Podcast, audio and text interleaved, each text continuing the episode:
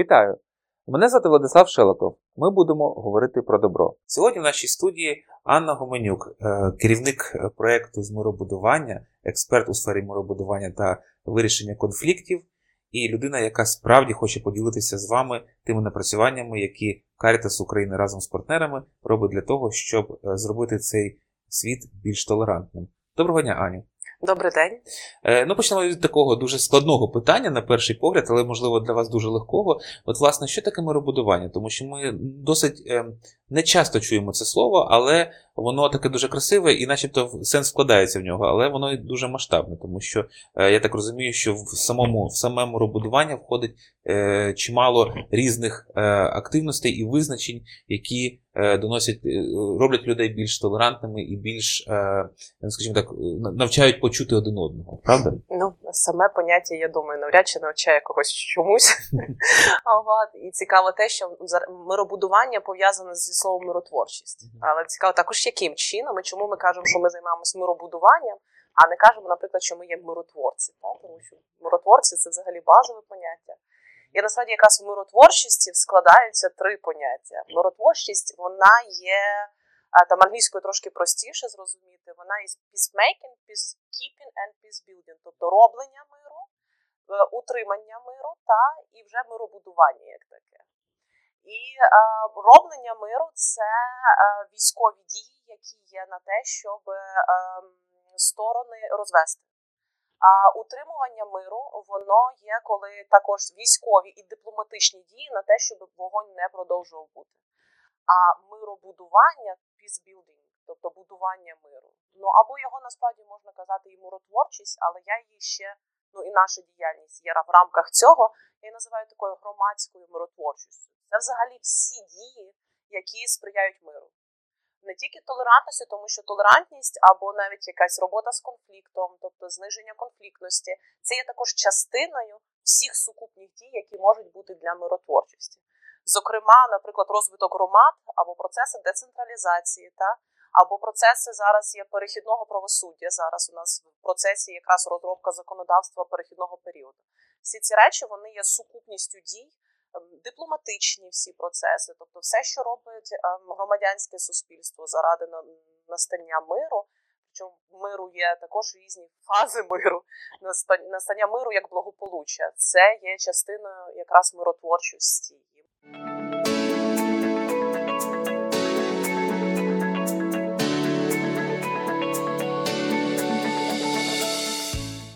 Загалом в Україні є величезна кількість всього, що робиться але зазвичай воно робиться на низовому рівні.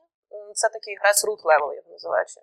Низовий рівень, коли ми е, працюємо більше над тим, щоб знизити конфліктність і покращити взаємодію між різними групами.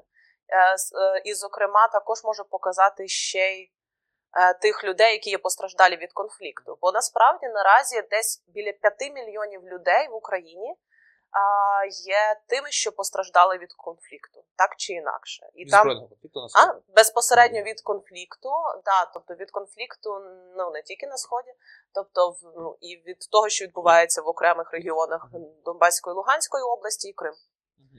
Е, які це заходи? Загалом є специфічні миробудівничі заходи, зокрема діалогові платформи, які ведуться не тільки ну, от ми зараз робимо, і ми робимо діалоги Е, на підконтрольній території е, між різними групами, зокрема між ВПО внутрішньопереміщені особи, ветеранами АТО ООС, їхніми родичами і представ... іншими представниками місцевих громад, якраз щодо питань, наприклад, чи є досі питання інтеграції ВПО, тому що не наче вже 6 років.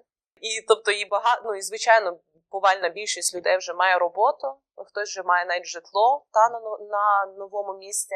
Але при цьому, чи вже завершений цей процес чи ні, ми якраз от нещодавно мали діалог щодо цього в Харкові. Скоро будемо бачити результати. Ми поділимося, як тільки будемо знати, що ж вони там в групі вирішили. А до речі, Харківська область, якщо я не помиляюсь, вона теж приймала чи не найбільше внутрішньопереміщених осіб е, під час конфлікту. Здається, Донецька область і Луганська самі по собі прийняли, просто люди переїхали так. з лінії розмежування, фактично з лінії е, фактично збройного конфлікту, приїхали в більш глибину е, областей, але потім, здається, Харківська була область, потім Київ, Київ та Київська область, і потім вже решта регіонів. Ну так, там ще і А, Запорізька, Дніпровська також, А. е, Дніпропетровська. А, а, а от питання в тому, що а от е, скажіть, будь ласка, чи є у вас е, якісь особливості заходів, умовно кажучи, для Донецької області, там чи для міста Києва? Угу. Ну, у нас проект від Івано-Франківська, Одеси і до Краматорська і Маріуполя є, тому у нас да, велика, е, велика географія. І насправді ми нас не дуже відрізняємо нашу роботу е, в цих областях, тому що наша задача, що от робить саме наш проект, ми працюємо суто в громадах е, і регіонах, які є ну, ключових е, в Україні. А, і в них сприяємо якраз налагодженню зв'язків між іншими різними групами, щоб вони не самоізолювалися.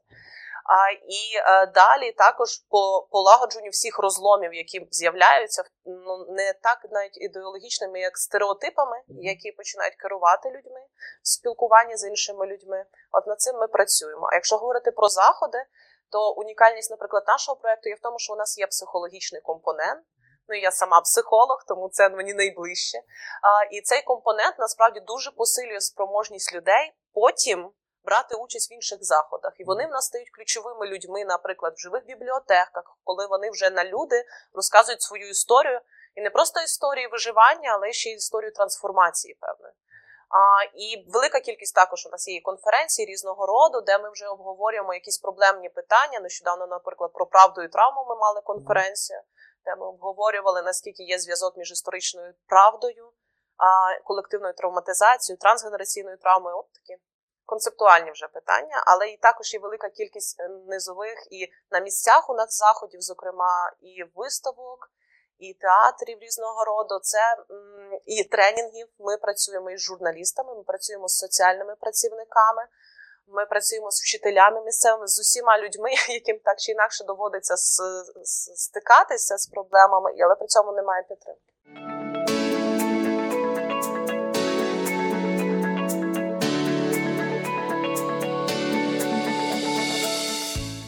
Е, Я, до речі, дивився ще такий був сюжет, е, здається, про е, обмін про обмін, обмін обмінні поїздки людей зі сходу запрошували на до заходу, і це здебільшого були діти, в тому числі це були родини з дітьми.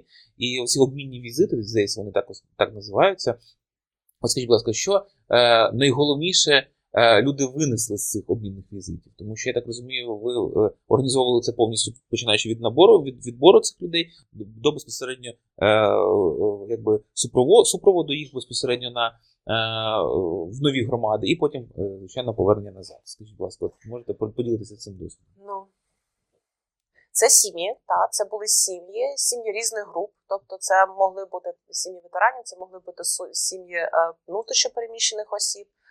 Це дійсно тобто, збирали цілою ланкою, і вони їздили в е, гості до сімей. Тобто, обов'язково, окрім різних заходів, ще чогось, вони мали щонайменше декілька днів побути в сім'ях, разом готувати, разом бути. Тобто, і сім'ї їх вже возили на екскурсію. І, звичайно, ну для людей найбільшим, що є виходом, це нові соціальні зв'язки, тому що багато з них досі дружать одна з одним.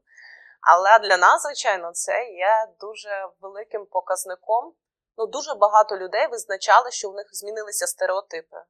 Щодо тому, що насправді, ну, якщо говорити якраз оцю, от, це штучна насправді розподіл, схід-захід, та, але це якраз от момент, що ми возили людей з Бердянська, з Маріуполя, з Одеси, до речі, возили да, в Коломию, в Івано-Франківськ, Дрогобич. І люди дійсно могли змінити своє ставлення одне до одного, якщо у них були і насправді так, були стереотипи, і вони знімалися автоматично, тому що просто живе спілкування, воно дозволяє побачити за, за картинкою справжню людину.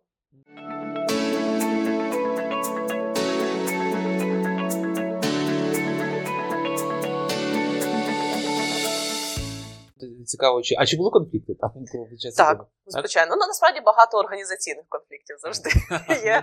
Поки їдеш, поки все не так щось влаштовано, це, це таке людське. Та. Тобто, Я думаю, що ну, конфлікти були між, між тими фактично представниками одного регіону між собою, напевно, навіть Просто, от, та, тут набагато більше було, звичайно, конфліктів, тому що, та, тому що їм довелося доводилося разом. Тому я не, не бачу, не знаю, чи були такі конфлікти, ну, конфлікти якого гатунку. Та? Мгм. Тобто, були непорозуміння. Вони ж зазвичай у нас тихі. Тут якраз момент, що типу не можна визначити, о, все, це конфлікт, тому що вони вже одне одному падло рвуть. А це конфлікт, звісно. А тут, тобто, ну, люди мовчать зазвичай про те, що вони щось не розуміють або не хочуть.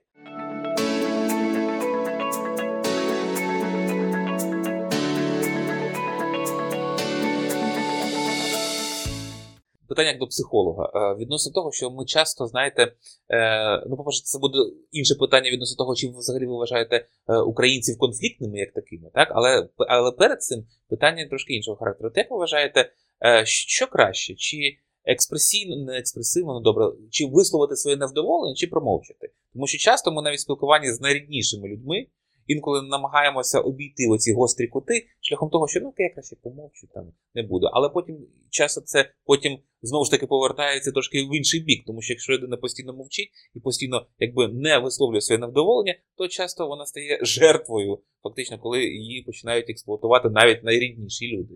Скажіть, як краще, чи промовчати, чи сказати своє невдоволення? Насправді, уникнення це базова реакція на подію. Завжди психологічна. Та ми ну, як тільки щось стається, що нам не хочеться, ми це зазвичай спочатку не, бачимо. Ну, але помітити дуже важливо. А момент уникнення, якщо це свідома реакція, тобто, якщо людина розуміє, що тут і зараз краще промовчати, краще промовчати. Ну, це насправді проблема завжди людей, які тільки починають займатися конфліктами, що вони починають всі конфлікти одразу намагатися вирішити, чим насправді псують трошки стосунки і виглядають дивними для своїх рідних. Насправді уникнути це один з варіантів, але варіантів вже п'ять, а не, а не один.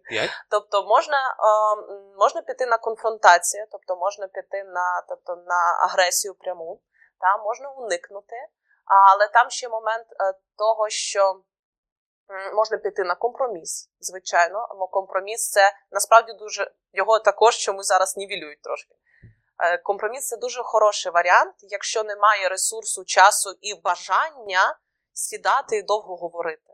Це трошки всі програють, але насправді це може на якийсь час або навіть назавжди, якщо ситуація не є дуже цінною, може і назавжди вирішити.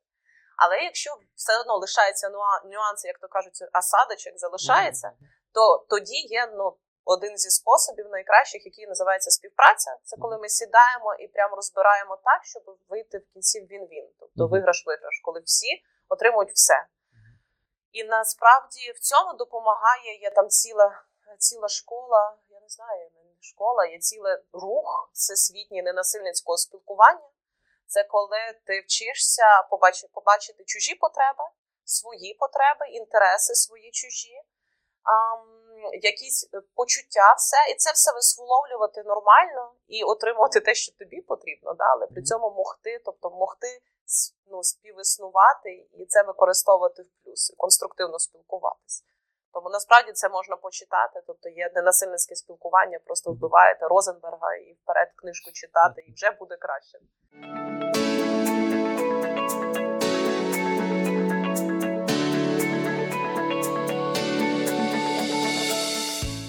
Окей, тобто, а ви за вашими пос- спостереженнями, повертаючись до попереднього питання, відносно того, чи взагалі українські конфліктні. Ну, тому що часто буває так, що там от у нас є така стереотипізація, що от, там є такі люди гарячі, там, да, нації, гарячі нації, що там ледве щось скажи, і там почнеться вже якась там, я не знаю, ледве не бійка. А от за вашими особистими спостереженнями, спостереженнями вашої команди, українці конфліктні чи? Не конфліктні? Це дуже Ну, складне навіть, питання. я неправильно навіть висловився. Не українці, а люди, які живуть в Україні, тому що нас живуть різні. Ну та різні, різні культури і національності. Мені це дуже важко визначити. Ем, але мені чомусь так почалось порівняння насправді. Я не хотіла порівнювати, не хотіла відповідати. Мені здається, що в нас є трошки козачого духу, якщо нам припре, ми відповімо.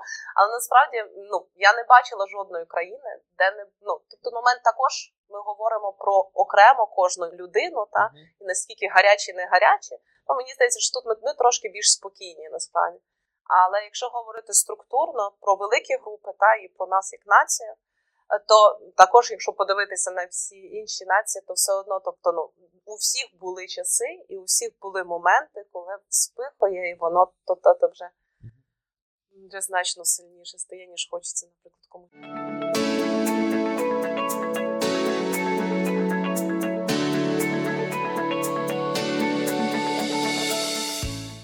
А от порада для наших глядачів. От всі ми там, знаєте, там хто, хто за кермом, особливо мені здається, ті, хто за кермом, це точно е, там на день, особливо в київському трафіку, е, на день випадає декілька таких напружених ситуацій, коли хочеться вибухнути і сказати, а там що ти робиш, ти не так робиш. Як себе стримати? Чи от порада практичного психолога? Ну, окрім тих, що за кермом, є ще дуже специфічні місця, наприклад, маршрутки, метро. Метро ні, мет- метро занадто голосно, щоб. Здебільшого. А от маршрутки це також таке місце, де дуже багато побутових конфліктів виникає. І також поділюсь своїм особистим досвідом, я коли тільки почала займатися оцим всім всією темою щодо конфліктів, насильного спілкування. Мені так важко було дивитись на будь-який побутовий конфлікт, який поруч виникав, отак в транспорті чи ще, ще десь.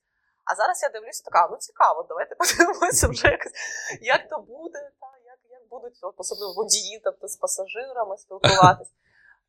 А щодо порад, ну мені здається, тут є дуже важливий момент, що я би завжди входила в конфлікт, якщо я хочу туди входити, з холодним, з, по максимуму в холодному стані. Тому, тобто, я би навіть просто радила дихати. Тобто, просто повільно, спокійно вдихнув, видихнув. Тому що якщо ти спокійний, якщо ти не на не на от такому от бурхливому стані, ти вийдеш, і навіть якщо тобі треба посваритися за машину, якщо ти спокійний, ти будеш в виграшному стані. Ти будеш в позиції над тому, що ти контролюєш свої емоції. Тому емоції точно треба вміти, ну, особливо агресії, її треба спокійно вміти, тобто волю, знаєте, включати. Тобто заспокоїтись, подихати, будь-які вправи, не знаю, будь-які речі, які вас заспокоїть, не знаю, там напружити, там розслабити тіло, та може навіть походити трошки по той, в залежності від того, що для вас працює, для того, щоб вміти свою агресію заспокоїти, і потім вже вольово йти і з'ясовувати стосунки.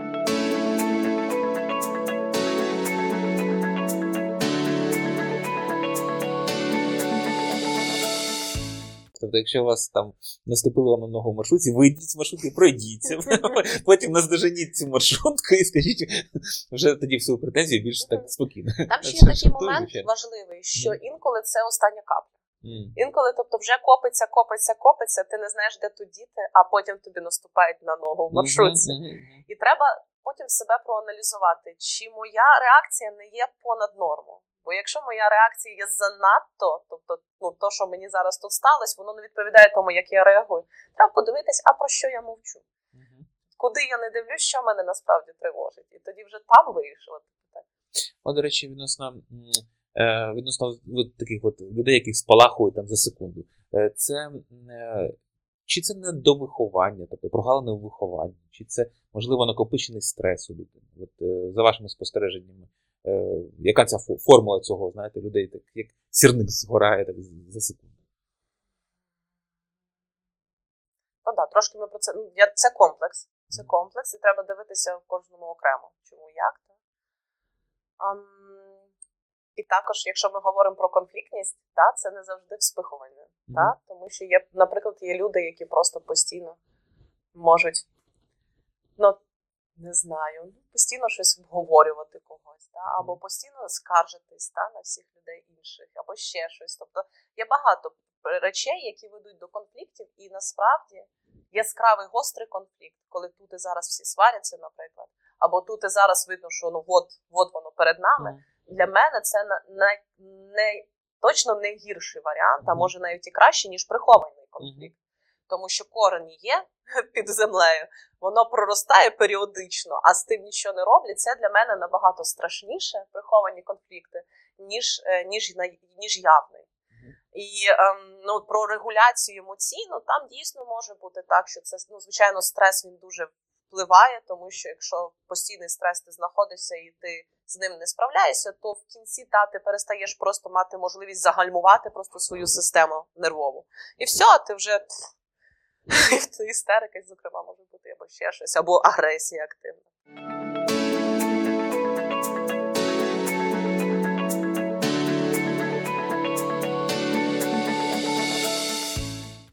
До нас питання Закінчиться війна і окуповані території повернуться. Чи готове суспільство до цього, до прийняття людей, які довгий час перебували під впливом російської пропаганди?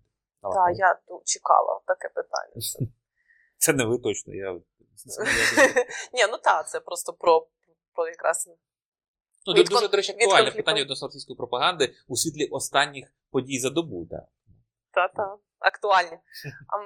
Якраз нам, наша робота зараз по максимуму підготувати щонайменше наше суспільство. Тому що ну, ну, окуповані території там теж е, ну, там, там потрібна величезна робота, звичайно. О, зокрема, якраз щодо пропаганди і щодо того, який вже зараз за сім років там сформувався інформаційний для нас вакуум, а для них інформаційне поле. Це дійсно просто ну, це страшне. Поки що ми ведемо з цієї сторони роботу, але насправді робота також ведеться і там. І, зокрема, є і діалоги, і співпраця.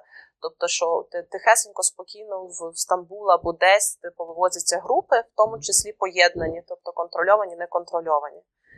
І якраз е, чому зараз робота важлива на нашій стороні, чим щоб наші люди були готові потім спілкуватися з тими, які будуть е, з тими людьми, які будуть з деокупованої території. Може прийняти щось, та може, тобто, ну обговорювати, та обговорювати, може переконувати, а переконувати, не переконувати, зрозуміти спочатку, та неспроможними говорити замість того, щоб ну якісь інші дії робити. Це це тому, от ми ведемо роботу з нашої сторони також активно. І е, ну я думаю, що готовності точно не буде. І точно не буде. Я думаю, що перша реакція, ну, яка би була б в мене, яку я бачу як тенденцію, що буде велика образа на те, що вони кинуть. Ну, тобто там, ну, мені здається, що ця, ця емоція буде чи не передовою. І до цього треба бути готовим. Що замість того, щоб нас сприйняли як о, да, ура, ми тепер з України. Така, частина людей там теж є. Але якась ну, загальна тенденція буде до того, що буде велика образа на те, що те, що ми сім чи скільки буде років. За певними оцінками ну, наших знайомих науковців ем, з Запоріжжя, що такі конфлікти вони тривають від 13 до 20 років, 25. Тобто на, наш типаж конфліктів, тобто такі е, від 13 до 25. Тому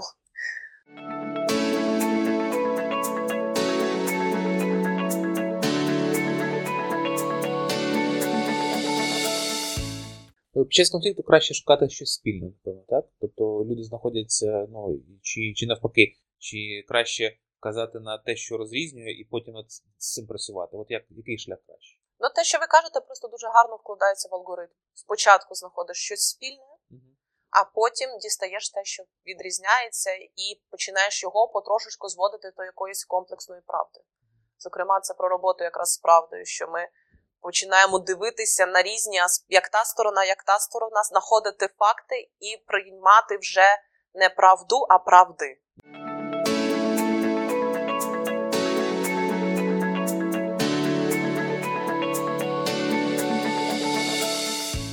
Е, от питання відносно того, що ви абсолютно правильно підмітили, що вже понад 6 років триває конфлікт. І очевидно, що а, е, діти вже виросли там. Тобто ті навіть народилися вже діти, які не знали, що таке жити у вільній Україні, Угу. а живуть фактично під окупацією. Так. І під інформаційною окупацією, під, ну, під різними видами окупації. Е, питання в тому, що е, часто психологи кажуть, що багато проблем дітей виникають у дитинстві. Е, це стосується конфліктності, як такої, чи бажання там е, будь-яке навіть невдоволення, щоб переростало в якусь протистояння. чи дуже роз... Ну, тобто, я не знаю насправді, як відповісти. Ну, точно, звичайно, у людини базово до 11 десь років закладається весь, весь багаж, який тобто, їй можуть передати батьки, а потім в підліткому вона починає перебирати так, ні, що мені лишити, що мені викинути. І е, я тут вбачаю реально величезну, ем, величезну владу та величезну, на жаль, величезну силу якраз інформаційного поля. І також це, ну ми тут зараз на окуповані окуповані, але насправді, якщо говорити про інформаційне поле, яке є і всеред, ну тобто і на підконтрольних територіях, воно також дуже суперечливе. І зокрема, і не тільки, бо також кажуть, ну ладно, телевізор, все, типу, виключать всі канали, все, типу, все, ми не дивимося телевізор, все будемо інтернет. Але в інтернеті там не краща ситуація, і також, тобто, відбирати, вміти, вміти сортувати, тому тобто зараз велика йде велика хвиля інформаційної гігієни йде. І медіаграмотності з такого плану е, заходів, тому що дуже треба знати, що ти вибираєш, що ти не вибираєш. Мгм. Так.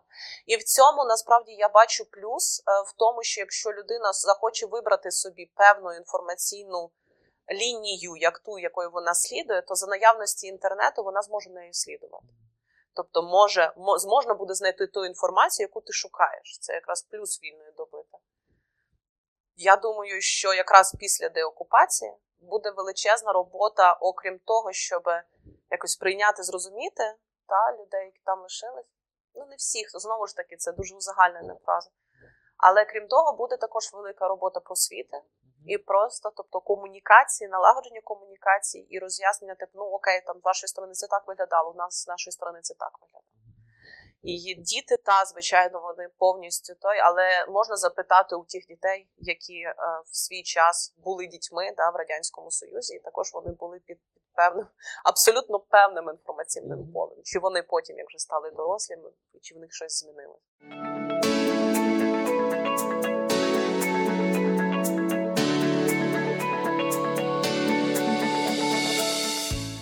Ну, до речі, от е, цікаво відносно того, що щось змінилося. Ви знаєте, інколи ми відкатуємося е, назад, оцей от совок, навіть інколи е, спілкуючись там, коли спілкується старше покоління. Тому що ну я не кажу про всіх, я кажу про всіх, але є, люди, які там до сих пір вірять в колбасу по 2,20 і про те, що е, на кусок хліба я точно заработав. Е, ну, знаєте, це здається, Черчилль сказав, що капіталізм е, гарантує нерівномірний розподіл благ, але соціалізм гарантує рівномірний розподіл е, жебратства. Так? Тому, в принципі, е, на ваш погляд, е, робота зі старшим поколінням, так, це теж має бути певна очевидна компонент. І от які саме, от я знаю, у вас там купа є різних е, е, онлайн-конференцій і проходять вебінари відносно, до речі, інформаційної гігієни також. Е, скажіть, будь ласка, де можна, е, як можна долучитися, як можна, чи для всіх це відкрито? Можна взяти участь, там послухати, подивитися. Е, це перше питання. І друге питання відносно тих експертів, яких ви залучаєте. Чи у вас є окремо профільовані на дітей, там ну, на, на молодь, так? А чи окремо є профільовані на старше покоління, чи це узагальнені такі спеціалісти? Ну, зі старшим поколінням тут знову так цікаво, ми говоримо типу ні стереотипом, ні стереотипом, а потім повалили так стереотипними одне, друге, третє. Це дуже важко. Дуже важко намагатися бути специфічним і не, не, не узагальнювати ситуацію. А, але при цьому для старшого покоління насправді у нас була, ну як і всіх, була е, така серйозна адаптація минулого березня да, до того до онлайну.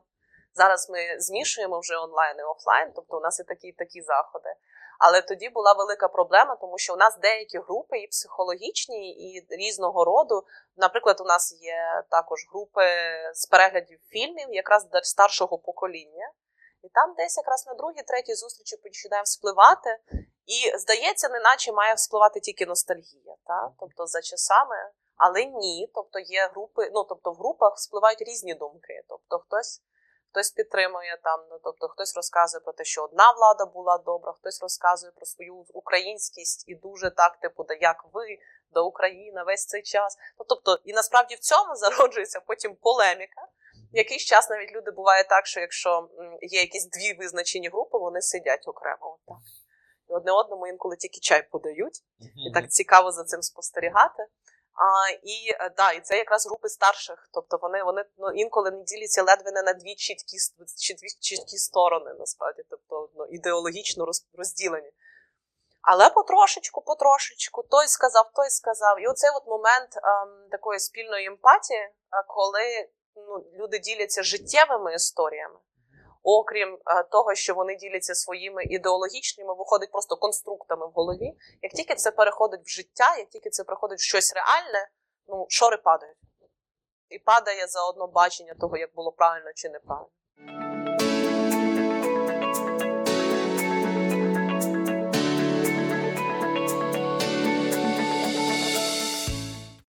Тобто, Так, о, відносно експертів, це друга частина була питання. А, ну, подивитись, звичайно, можна. У нас наразі є ну, вісім регіонів, і можна просто на сторінках є. Тобто, і у нас на загальній сторінці Caritas України також спливають якісь ключові події, які відбуваються. Але незабаром ми запустимо окрему сторінку, на якій ми будемо збирати докупи всі речі, і все, де можна взяти онлайн участь, то можна взяти онлайн.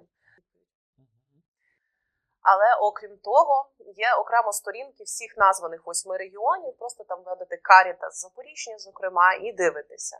Зараз щодо інформаційної гігієни, до речі, якраз в 20-х числах лютого буде запускатися знову базовий курс, який ми робимо спільно з Оксаною Мороз, яка поставила себе- собі величезну ціль 7 мільйонів обізнаних людей до 24-го року в Україні.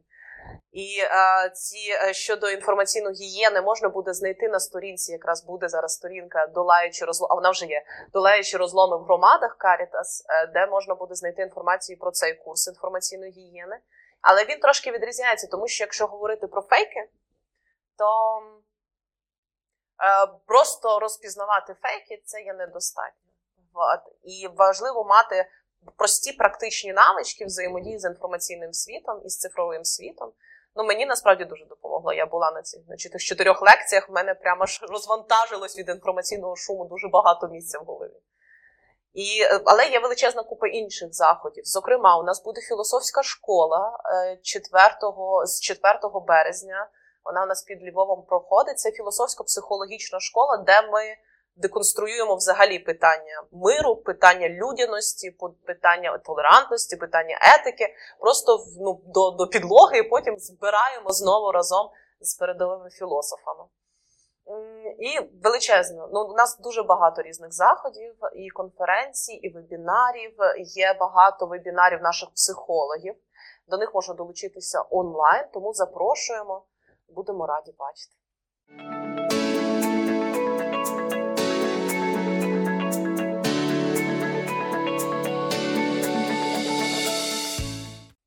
Дякую вам за таке чудове звернення. Я думаю, що тепер точно кожен, хто цікавиться питанням миробудування і вирішення конфліктів, зможе для себе відкрити певну нову царину, де можна черпати е, і черпати інформацію для власного розвитку.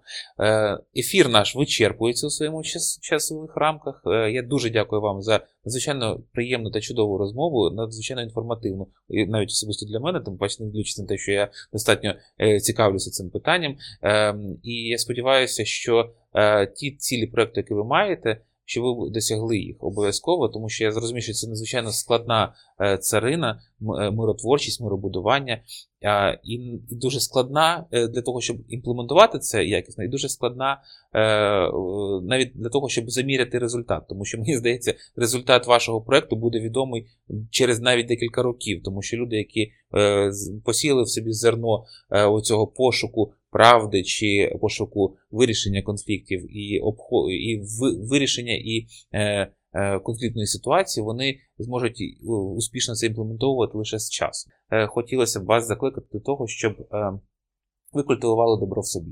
І це не обов'язково там якісь пожертви там, і бути потужним меценатом. Е, Добро е, воно е, сіється і жнеться безпосередньо благими вчинками кожної людини, і це не обов'язково якась матеріальна допомога. Це можливо навіть і неможливо, а абсолютно точно це і дбайливе, толерантне відношення до оточуючих. І так ми точно отримуємо менше конфліктів. Ну, дякую. навіть в сім'ї. Так. Абсолютно. Я дякую пані Ані, я дякую кожному з вас і до наступного тижня. До зустрічі в ефірі.